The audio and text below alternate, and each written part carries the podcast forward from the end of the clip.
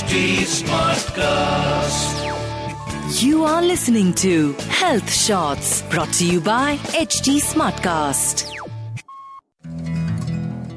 Friends, I am Malala book में मैंने पढ़ा था कि वहाँ पर टेरर स्ट्रक एरियाज में भी there are some intellectual people who think differently. और उनमें से एक आदमी कहता है, उस स्टोरी में जो आदमी होता है, कि हम यहाँ पर सिर्फ सांस लेने और छोड़ने के लिए ही नहीं जन्मे हैं. हमारी यात्रा का, हमारे यहाँ होने का कुछ तो मकसद है, कुछ तो बड़ा मकसद है. So basically terror struck areas में वहाँ पर ऐसा सिनेरियो हो जाता है कि आप कुछ अलग से सोच ही नहीं सकते. तो इस लाइन ने मुझे बहुत ज़्यादा प्रभावित किया था, और हालांकि वो बुक मैंने कई साल पहले पढ़ी थी और आज भी, लेकिन ये वाली लाइन मुझे याद है. एनीवे, आज का जो मेरा टॉपिक है वो ये नहीं है, टॉपिक कुछ और है, मैं उस पर आती हूँ.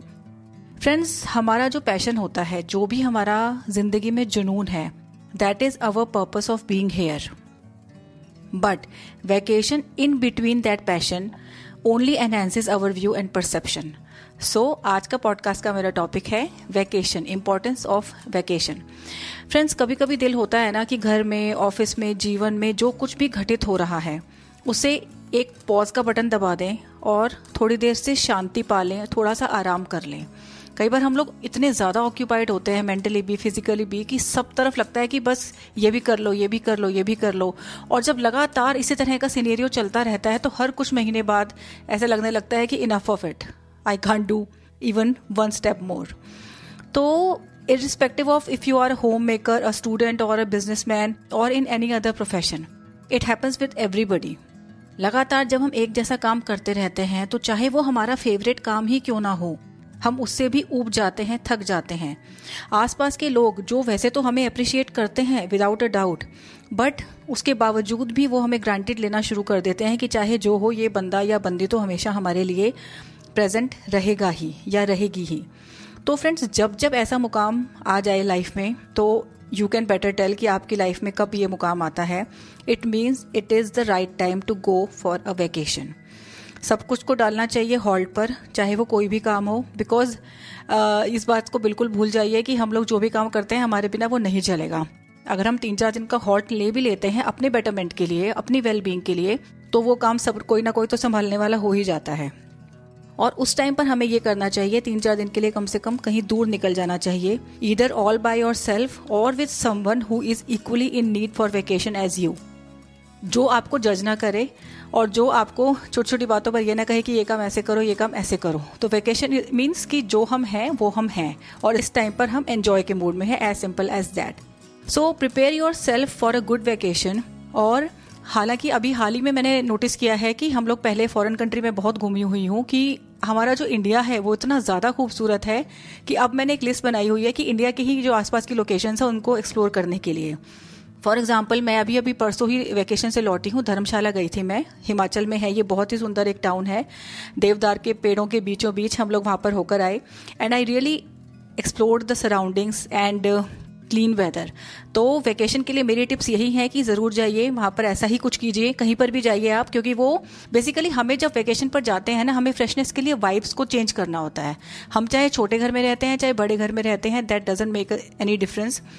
हमें बस वाइब्स चेंज करनी होती है उस पर्टिकुलर जगह से, कि कहीं दूर जाकर ताज़ी हवा खाकर आनी है. सो so, वहाँ पर जब हम छुट्टी पर जाते हैं तो हम लोग ये भी कर सकते हैं कि सुबह सुबह पेड़ के नीचे कहीं बैठकर मेडिटेशन कर सकते हैं. कुछ अच्छे पॉडकास्ट हैं जिनको हम, जो हमें हमेशा सुनना चाहते थे, और वो हम सुन सकते हैं.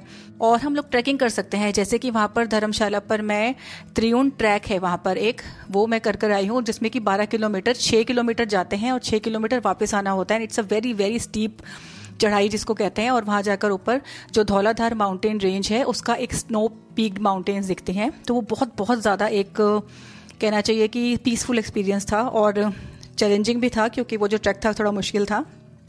इसके अलावा कई बार होता है लाइफ में, हम लोग बहुत सारी बुक्स पढ़ना चाहते हैं, या कुछ भी करना चाहते हैं, कुछ भी वेलाबंती जिसको बोलते हैं ना, चाहे वो यूट्यूब पे वीडियोज़ हों या कुछ भी हो. सो बेसिकली जिसमें हमें अपना दिमाग ना लगाना पड़े, तो हम इस तरह के भी कुछ काम कर सकते हैं, उनके छोटे छोटे लिस्ट बनाकर कि वैकेशन पर जाकर बस ये करना है मुझे.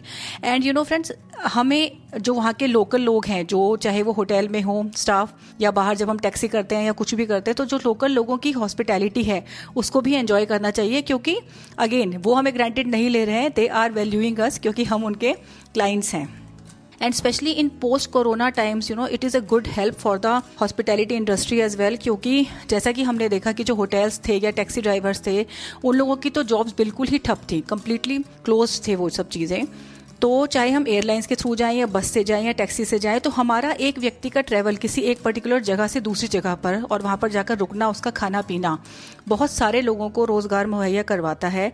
तो इस दृष्टि से देखा जाए तो हम ना सिर्फ अपनी हेल्प करते हैं कि हमें थोड़ा सा ब्रेक लेना होता है अपने टाइम से, अपने वर्क से, एट द सेम टाइम हम उन लोगों की भी इवेंचुअली हेल्प कर रहे हैं, कॉन्ट्रीब्यूट कर रहे हैं, वो भी हमारे द्वारा पैसे कमा सकते हैं क्योंकि। सो फ्रेंड्स, एंड में मैं यही कहना चाहूँगी, vacation is extended own time which gives us space between continuous thoughts about our work. That space helps us think better and eventually increases our quality of work. That's it for now, friends. See you next week. Take care. Bye. You were listening to Health Shots, brought to you by H T Smartcast. H T Smartcast.